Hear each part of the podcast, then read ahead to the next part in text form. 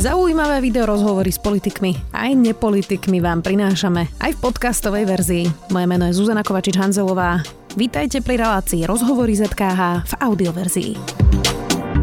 Politická kríza ústi do predčasných volieb. Politici rokujú a najpravdepodobnejšie to vyzerá na voľby v septembrovom termíne. Znamená to ohrozenie pre policajné vyšetrovania, závisia vyšetrovania od volieb a nemohlo by Slovensko riešiť psychotesty na zbrane po tragédii v Michalovciach. Toto aj viacero iných otázok sa spýtam policajného prezidenta Štefana Hamerana. Vítajte. Ďakujem vám pekne, pekný deň. Pán prezident, už si pomaly chystáte krabice na balenie? Nie, nie som ten typ, pracujem až do konca, takže s tým ja nemám problém. Vedel som, do čo idem, vedel som, že sa to môže jedného dňa stať. Hm, pýtam sa preto, že voľby môžu byť už aj v júni, aj keď to skôr teraz vyzerá na ten uh, neskorší september, ale prosto už je jasné, že budú a vaša funkcia, na rozdiel teda od funkcie generálneho a špeciálneho prokurátora, je priamo naviazaná na ministra vnútra. Takže je asi dosť možné, že ak by sa zmenila vláda, tak vy v septembri skončíte, nie? To nie je vylúčené. Ak príde taký minister vnútra, ktorý nebude spokojný s výsledkami práce policie pod môjim vedením, tak áno, má na to plné právo, aby bez udania dôvodu vymenil v podstate prezidenta policajného zboru. Skôr on ho môže odvolať a potom musí prejsť ten nový tým Je to dobrý systém? Ja si myslím, že áno, pretože minister vnútra, ak zodpovedá v podstate za prácu polície, tak e, musí tam byť e, vzájomná dôvera medzi prezidentom a ministrom a prezident za výkon svojho povolania zasa zodpovedá ministrovi. Hmm. Hypoteticky si predstavme, že by boli voľby a novú vládu by zostavoval Smer, Republika a niekto tretí. Čo by to znamenalo pre NAKU a pre vyšetrovanie práve nominantov Smeru? Nie je to hypotetická otázka a má dosť silný politický podtón, takže do týchto vôd by som nerád plával, ale mali sme tu už obdobie, Viete, niektorých politikov viac menej my z pozície prezidia policajného zboru máme zmapovaných, pretože nie sme hluchí ani slepí, vidíme ich vyjadrenia, ktoré nám posielajú cez médiá a niektoré sú až tak toxické, že podľa mňa ani do európskeho priestoru nepatria. Napriek tomu vidíme tam a počujeme tie, tie hlášky, to zastrašovanie, to spochybňovanie a tú snahu vplývať na výkon povolania najmä orgánov činných v trestnom konaní. Takže mali sme tu obdobie, keď talianská drangeta tu mala páky na vládu Slovenskej republiky, o čom písal aj bohužiaľ zavraždený novinár Kuciak. Takže videli sme, akí ľudia pracovali na prezídiu policajného zboru. Dnes stoja pred súdmi, dnes sú mnohí z nich obžalovaní, obvinení a ďaleko nie je koniec tohto príbehu. Takže mali sme tú éru, keď policajný zbor bol unesený, kedy nedokázal poskytnúť pomoc a ochranu ohrozenému novinárovi.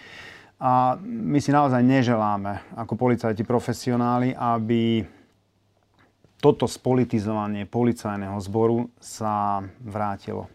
Takže je to krehké. Áno, určite je to krehké. Poďme aj k iným témam, nechcem vás krútiť len na politike. Rozumiem, že ste v ťažkej pozícii ako prezident policajného zboru. E, strelba na Zámockej, ako ste vlastne vyriešili otca e, toho strelca tohto teroristického činu? Je fakt, že jeho syn si od neho zobral dve zbranie. Jednou strieľal, druhou sa zabil. E, každý, kto vlastní zbraňu, má mať zabezpečenú a zamknutú. Čiže čo je s vyšetrovaním otca Jurajaka? Je to správny delikt, vtedy sa to aj dosť veľa medializovalo, či bude možné trestne stíhať rodičov, napríklad za neoznámenie trestného činu. Samozrejme to nebolo možné.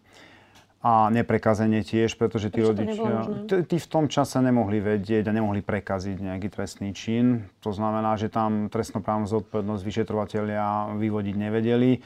To, že je to správny delikt a bude sa to riešiť zrejme v správnom konaní, to je už druhá stránka veci. Ale... Čiže dostane pokutu a zoberú mu zbrojak? Toto je výsledok? Zrejme áno, ale stíhať ich hm, v trestnej rovine nebolo možné. Hmm, tam bol aj teda policajt, ktorý prijal e, vo večer vraždy informáciu o pohybe páchateľa a nesprávne ju tlmočil e, kolegom. Zrejme aj teda jeho vidou, hypoteticky asi teda sa nepodarilo vypatrať e, toho strelca až do rána, kedy už bol mŕtvy. Čo je s tým policajtom? Tak e, on bol prepustený, teraz neviem, či beží ešte to konanie je prepustenie, ale tam, bol, tam sa rozhodlo, že taký policajt nemá čo hľadať v radoch policajného zboru. Kto príjme zásadnú informáciu vtedy, keď stojí celá policia na nohách, vrátane prezidenta policajného zboru. Máme tu strelca v meste Bratislava a dostane kľúčovú informáciu, ktorú vyhodnotí veľmi nesprávne a neposunie ju tým kolegom ktorí môžu vyslať na miesto činu priamo síly a prostriedky. Takže takých policajtov nepotrebujeme. Hmm. poďme aj na zrušenie obvinenia v kauze Sumrak.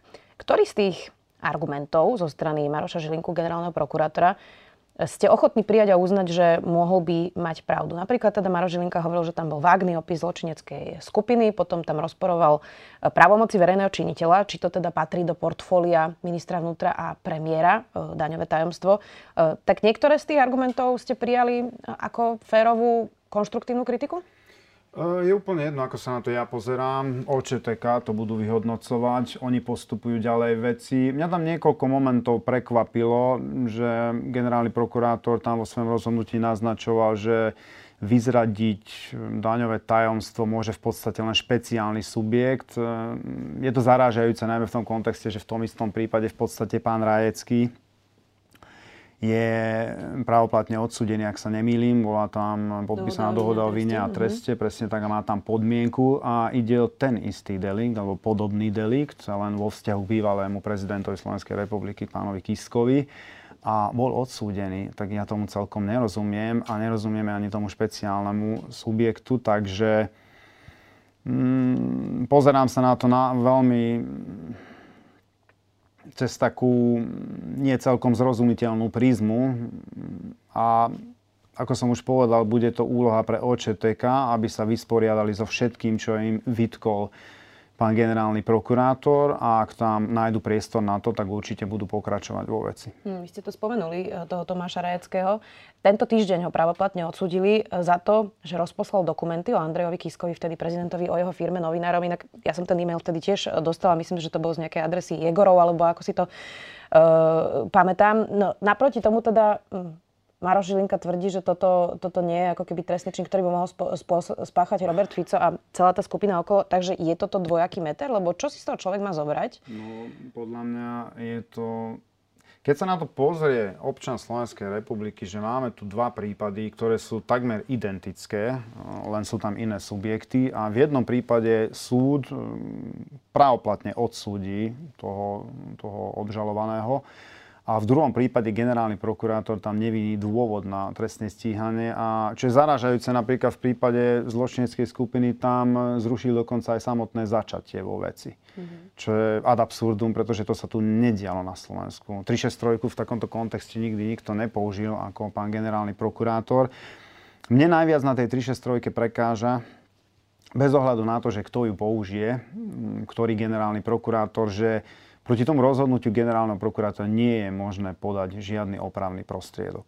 To znamená, máme tu človeka, ktorý má také silné právomoci, že môže ukončiť trestné stíhanie, dokonca aj samotné začatie môže zrušiť nielen e, uznesenie o vznesení obvinenia a nie je opravný prostriedok. A to som už niekedy vysvetloval v minulosti, že ak sa pomýli ten vyšetrovateľ, v poriadku, je tam dozorujúci prokurátor. Ak by sa pomýlil aj on, tak je tam súd prvostupňový. Ak sa aj tam pomýlia, tak je tam druhostupňový, najvyšší, ústavný. Štrasburg. Môžete sa obrátiť do Štrasburgu na Európsky súd pre ľudské práva.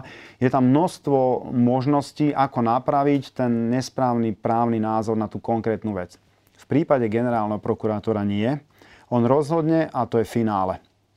A teraz sa budeme musieť tváriť, že Generálny prokurátor bez ohľadu na to, kto bude sedieť na tej stoličke, je človek, ktorý sa nikdy nemýli. Bol by pravdepodobne na tejto planete jediný človek, u ktorého môžeme prezumpovať, že tento človek nie je schopný spraviť nejakú chybičku. Ale predsa štát a právny štát takýmto spôsobom podľa môjho názoru nemôže fungovať.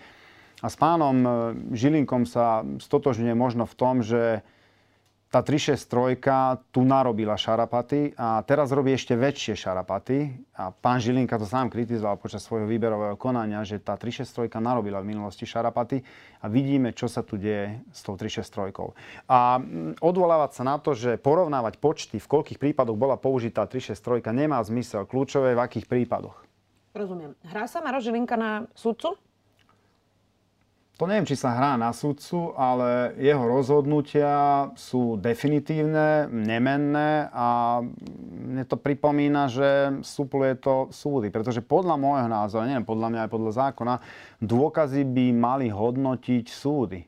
O vine a treste majú rozhodovať súdy. Podľa mňa nemá o tom rozhodovať žiadny prokurátor ani policajt, nikto v tejto spoločnosti pretože táto výsada je priznaná nezávislej a nestrannej súdnej moci. Hm, podarilo sa vám už spolu s Marošom Žilinkom stretnúť a rokovať o niečom? Nie, nepodarilo. Ja si myslím, že tam z jeho strany nie je nejaký záujem. My sme tam spravili nejaký pokus, aby sme si sadli. Raz sme sedeli samozrejme, ale tam sme zistili, že...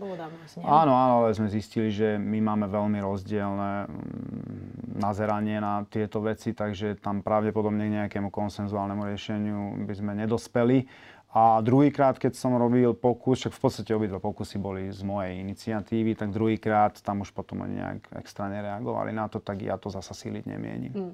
No, uh, tak ja si tak predstavujem, že takéto stretnutia policajného prezidenta a generálneho prokurátora majú aj také praktické, uh, praktický zmysel. Napríklad, že aby ste sa dohodli, ako sa idú stíhať um, verbálne trestné činy na internete a podobne, lebo to sú veci, ktoré ešte nemáme ustálené, čiže to asi musí komplikovať Pozor, trochu prácu, ale, nie? A to áno, ale to nie je úloha generálneho prokurátora policajného prezidenta, pretože sú expertné skupiny a v tých expertných skupinách sa samozrejme stretávajú aj z trestného odboru z generálnej prokuratúry, ich odborníci, stretávajú sa príslušníci Národnej kriminálnej agentúry, sú tam e, pracovníci Ministerstva spravodlivosti alebo advokátskej komory. To znamená, tieto pracovné skupiny fungujú a tam sa vykonáva tá odborná časť. Naše tie stretnutia sú skôr také formálne, ale tá odborná práca sa vykonáva práve v tých skupinách a tam sú skutoční odborníci, ktorí sa tomu roky venujú. Poďme aj k tragédii v Michalovciach. Muž zastrelil dve svoje malé deti, manželku a potom seba. Zbraň mal v legálnej držbe. Neukazuje sa, pán prezident, že psychologické vyšetrenie raz za 10 rokov je proste neuveriteľne dlhá doba a že by sme to mali prehodnotiť? Mm, áno, možno je, že je to cesta, ale viete, paradox je v tom, že my máme v rámci policajného zboru pracoviska, kde sa vykonávajú psychotesty každé 3 roky a sú výrazne prísnejšie, ako napríklad na zbraň sú tam ďalšie a ďalšie doplňujúce batérie a napriek tomu máme zlyhania. To znamená, že prejde nám ten človek tým psychotestom bez akýchkoľvek problémov. A Ale niekto aj neprejde, nie? A, niekoho to zachytí. Áno, niekoho to zachytí a rok na to máme nejaké zásadné zlyhanie, takže nie je to jednoznačné, že cez psychotesty je také zľahčovanie. Treba robiť tie psychotesty, áno, zachytíme tam množstvo ľudí, ktorí by nemali mať zbraň napríklad, alebo by nemali vstúpiť do ozbrojeného bezpečnostného zboru ale nie je to nejaký všemohúci liek na to, aby sme tu vyfiltrovali všetky tieto zlyhania. Všetky určite nie, to s vami súhlasím. Tam by som ešte jednu informáciu dodal, to nebolo potvrdené, že tie dve maloleté deti boli zastrelené uh-huh. strelnou zbraňou, takže tam beží vyšetrovanie, tam by som nepredchádzal a my sme chceli Dobre, aj... Sú mŕtve, niekto ich zabil, predpokladám teda, hej. Vyšetruje sa to. Uh-huh. Sú tam štyri mŕtve osoby a beží vyšetrovanie akože policia dala von aj nejaké stanovisko, aby sme rozptýlili tie obavy, najmä v meste Michalovce, aby nemali ľudia obavu, že tam beha nejaký strelec, ktorý vraždí po Michalovciach. Toto môžeme teraz už s odstupom času povedať, že je to rodinná tragédia, ktorá sa vyšetruje zrejme ako vražda a samovražda. No, ja sa v tom nechcem uh veľmi ako keby šťúrať, lebo je to naozaj rodinná tragédia, ten muž mal veľké dlhy, a, e, ale teraz sa skôr pýtam na to, že uh, tých 10 rokov, keď má človek zbraň, za tých 10 rokov sa naozaj môže stať e, neuveriteľne veľa psychologických až psychiatrických zmien. A pýtam sa teraz čisto pragmaticky, či nie je lepší nápad prosto to skrátiť na 2, možno na 3 roky, aby raz za 2-3 roky niekto toho človeka, ktorý má prístup k zbraní, legálny, je to v poriadku, tak to máme nastavené, aby ho videl nejaký odborník, že či náhodou sa nedieje nejaká takáto patológia ako u tohto muža. Zase v porovnaní aj s inými krajinami sveta nemáme toľko hm, vražd spáchaných s legálne držanou zbraňou, takže zase nie je to až také alarmujúce, aby sa to takýmto spôsobom alebo takto sa na to nazeralo. Samozrejme, my sa nebránime tomu, len zase druhá stránka veci, či má Slovenská republika k dispozícii také kapacity psychologické, aby sme vedeli tie vyšetrenia, lebo vidíme aj v trestných veciach, že jednoducho nemáme znalcov, nemáme dostatočný počet odborníkov z odboru psychiatrie a psychológie. A niekedy sa ľudia čudujú, že prečo trvá toľko vyšetrovanie, pretože čakáme napríklad pol roka alebo tri štvrte roka na nejaký znalecký posudok. A to sú vážne problémy, to znamená, že ten systém musí byť aj funkčný a nájsť nejaké mechanizmy na to, aby sme vedeli vylúčiť tých ľudí. Ale napríklad mňa zarazilo, včera som čítal v médiách, už neviem, v ktorom to bolo, že 13-ročných, alebo opačne 13 11-ročných chlapcov má psychické problémy a berú nejaké lieky akože podľa mňa je to alarmujúce. A práve preto tento rok ideme do škôl. Tento rok je to veľký projekt, ktorý budeme spúšťať Dobre, na ochranu mekých. Nemajú zbranie. Ja rozumiem, že teraz Nemajú, ste len, na inú tému, Vidíme, ale... že tie psychické problémy sú už aj... Sú, sú, ale teda, dobre. Čiže neexistuje spôsob, ako sprísniť pravidla tak, aby sa takáto tragédia nestala? Bola to proste jednorazová vec? Podľa, to by som nepovedal, že to je jednorázová. Nedá sa vylúčiť tomu, že sa to nezopakuje niekedy v budúcnosti. To by bolo naozaj odvážne vyhlásenie. Viete, to je ako s terorizmom. Robí každý štát opatrenia na to, aby nedošlo k teroristickému trestnému činu. Ak niekto si myslí, že v Nemecku, v Švajčiarsku alebo v Belgicku, v Holandsku, vo Francúzsku nerobia dostatočné opatrenia, masívne do toho investujú, napriek tomu sa radikalizujú niektorí ľudia.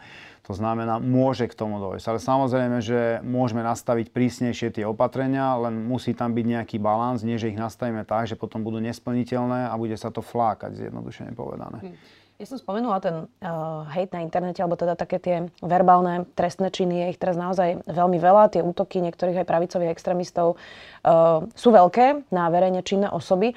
Um, trochu to vyzerá, opravte ma, ak sa milím, že ako keby ešte policia ani prokuratúra, treba povedať, nemá úplne ujasnené, že čo s tým ide robiť. Napríklad újmu hodnotí len tak, že by niekoho vyhodili z práce alebo sa rozvádza, pritom tých újm, vážnych újm môže byť teda násobne viac, uh, povedzme si to úprimne. Uh, tak teda máme vôbec ustálené čo s týmto novým fenoménom?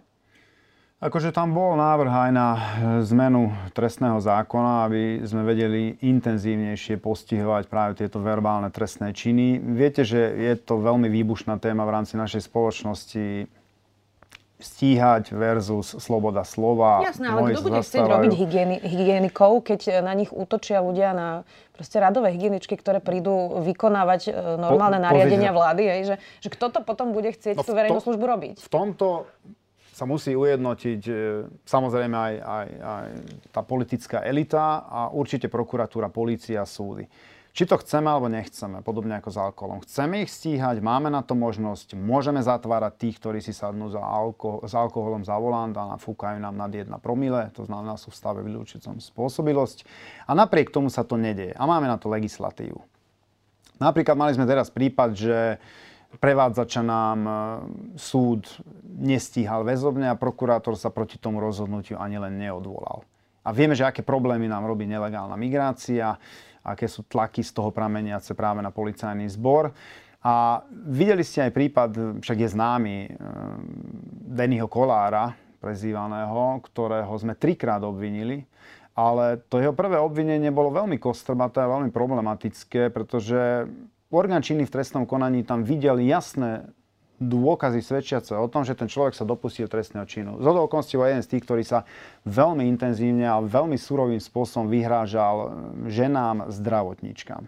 Polícia zasiahla, obvinila a prokurátor nám to zmietol zo stola. Čiže nemáme to ujasnené? Nemáme to podľa mňa ujasnené a je to niekedy naozaj na rozhodnutí toho individuálneho vyšetrovateľa alebo prokurátora. To znamená, nie je to niekde, to my nemáme angloamerický právny systém, že súd niekedy rozhodoval a držia sa to všetky súdy a každý sa riadi týmto systémom. Hmm. To znamená, majú voľný výklad a niektorý prokurátor si to vyložil tak, že podľa neho to nie je trestné. Podľa nás to trestné bolo. Hmm. Dobre, čiže nejaké odborné stoly, kde sa na tom nejako ale sú, zhodneme? Ale rokuje sa intenzívne, preto som spomínal aj tú novelu trestného zákona Uvidíme, že k čomu to dospeje. Teraz je to aktuálna téma, ako nie len táto, viaceré. Vieme, že sa pracuje na novele trestného poriadku a trestného zákona, ktoré by mali byť kľúčové, ktoré by mali zjednodušiť samotné trestné konanie. Nehovorím, aj tam narážame na nejaký odpor. Ale keď to prejde v tom kontexte, ako to bolo navrhované, cez tie odborné komisie, schváli sa to v parlamente, tak e, konečne sa pripojíme k vyspelým civilizovaným európskym krajinám, kde to trestné právo je zjednodušené tak, aby sa naozaj reálne dali stíhať zločinci v rámci našej spoločnosti a nedali sa tam robiť také prieťahy, ako sa dajú robiť dnes. Budeme tu mať v pondelok ministra spravodlivosti Karasa, budeme sa na to samozrejme pýtať. Poďme ešte na chvíľku e, k tej politike, ale z trošku iného uhla. Vy rátate po voľbách so zrušením špecializovaného trestného súdu a úradu špeciálnej prokuratúry v prípade nejakých policajných útvaroch, e, útvarov po voľbách? Tak Ja by som to nikdy nespravil, lebo je to mm, absolútny nezmysel a v úvodzovkách zločin zasiahnuť takýmto spôsobom. Keď vidíme, že akým spôsobom pracuje špeciálna prokuratúra a naozaj my tam nemáme absolútne žiadne pochybnosti o tom, že by si plnili alebo neplnili zodpovedne svoje povinnosti podľa zákona, a však to potvrdzujú aj výsledky, ktoré majú v, pri, v podobe odsudzujúcich rozsudkov na súdoch, ktoré oni dozorovali ako špeciálna prokuratúra. Ale mm, keď sa politik vyjadrí, konkrétne, ja neviem, či to nebol pán Šuta Ešto, ktorý, ktorý naznačil, že mm, tú prokuratúru špeciálnu teda, teda zrušili po voľbách, tak e, pre mňa to bolo akože... Myslím, že on hovoril o vymenení Daniela Lipšica. E, nehovoril o zrušení, o zrušení skôr hovoril Robert Fico. Ten potom z toho tiež ustúpil a povedal, že veď treba len vymeniť figurky. Ja sa len pýtam, že či s tým niekde ako keby v kútiku rátate, že aj toto sa môže v septembri alebo po septembri stať? Ja naozaj neviem, že aká tu bude politická garnitúra, aké bude mať priority, ale ja osobne si myslím, že by to bol prešla. Vy ste na konci minulého roka v, na telo e, nevylúčili, že niekedy možno vstúpite do politiky. A, tak rozumiem, že ste ne, nechceli ultimátne povedať áno, nie, ale teda nevylúčili ste to, tak sa spýtam, či nad tým uvažujete. Neuvažujem nad tým, som policajný prezident, ale tak keď vás v tej debate dotlačia k tomu, tak som typ človeka, ktorý vylúči, nevylúči nič. Ja naozaj neviem, čo, budem po, čo, čo bude po mojej policajnej kariére. Dostal som už aj v minulosti nejaké ponuky, aj ma spájali krížom krážom s viacerými politickými stranami. Som zatiaľ policajný prezident, policajný prezident je apolitický, to znamená, Dobre, že nemôže v najbližších voľbách, ktoré by mohli byť v júni alebo v septembri, nebudete kandidovať? No, nemyslím si, že budem, pretože ja mám teraz 25. rok svojej kariéry a veľmi rád by som to určite dotiahol a máme na stole ešte určité ciele ktoré by sme chceli naplniť v priebehu tohto kalendárneho roka. Ak budú na to vytvorené podmienky, tak určite by som rád zostal v uniforme a ak nebudú, no tak za každú cenu nemusím sedieť na stoličke. Ak nevieme pomôcť policajnému zboru, ak nevieme stabilizovať vnútornú bezpečnosť tohto štátu a posúvať niekde ten policajný zbor, ktorý bol zdevastovaný za posledné 10 ročia. Dobre, ale teda tak... predpokladajme, že do, do septembra, kým budú predčasné voľby, zostanete vo funkcii. Asi, hej, lebo vyzerá, že tak vláda zrejme, sa nezmení. Ak ma neodvolajú, no, tak, tak čiže zrejme, áno. iba sa pýtam, že či existuje ako keby nejaká verzia toho, že by ste sami odišli a kandidovali v týchto predčasných voľbách. Momentálne nemám takú verziu na stole. A ste dostali nejakú ponuku aktuálne? Áno, ponuky som dostal. Chcete to aj menovať? Určite nie. Budeme to samozrejme všetko sledovať. Ďakujem pekne, že ste si našli čas. Policajný prezident Štefan Hamran. Ďakujem pekne za pozvanie. Pekný deň. Počúvali ste podcastovú verziu relácie Rozhovory ZKH. Už tradične nás nájdete na streamovacích službách, vo vašich domácich asistentoch, na Sme.sk, v sekcii Sme video a samozrejme aj na našom YouTube kanáli Denníka Sme. Ďakujeme. Volám sa Juraj Rizmana, v denníku SME pre vás pripravujem reláciu Bezpečne.sk. Reláciu o tom, že obrana a bezpečnosť, či sa nám to páči alebo nie, sa týka nás všetkých. Reláciu Bezpečne.sk nájdete vo videosekcii denníka SME a jej podcastovú verziu vo všetkých podcastových aplikáciách.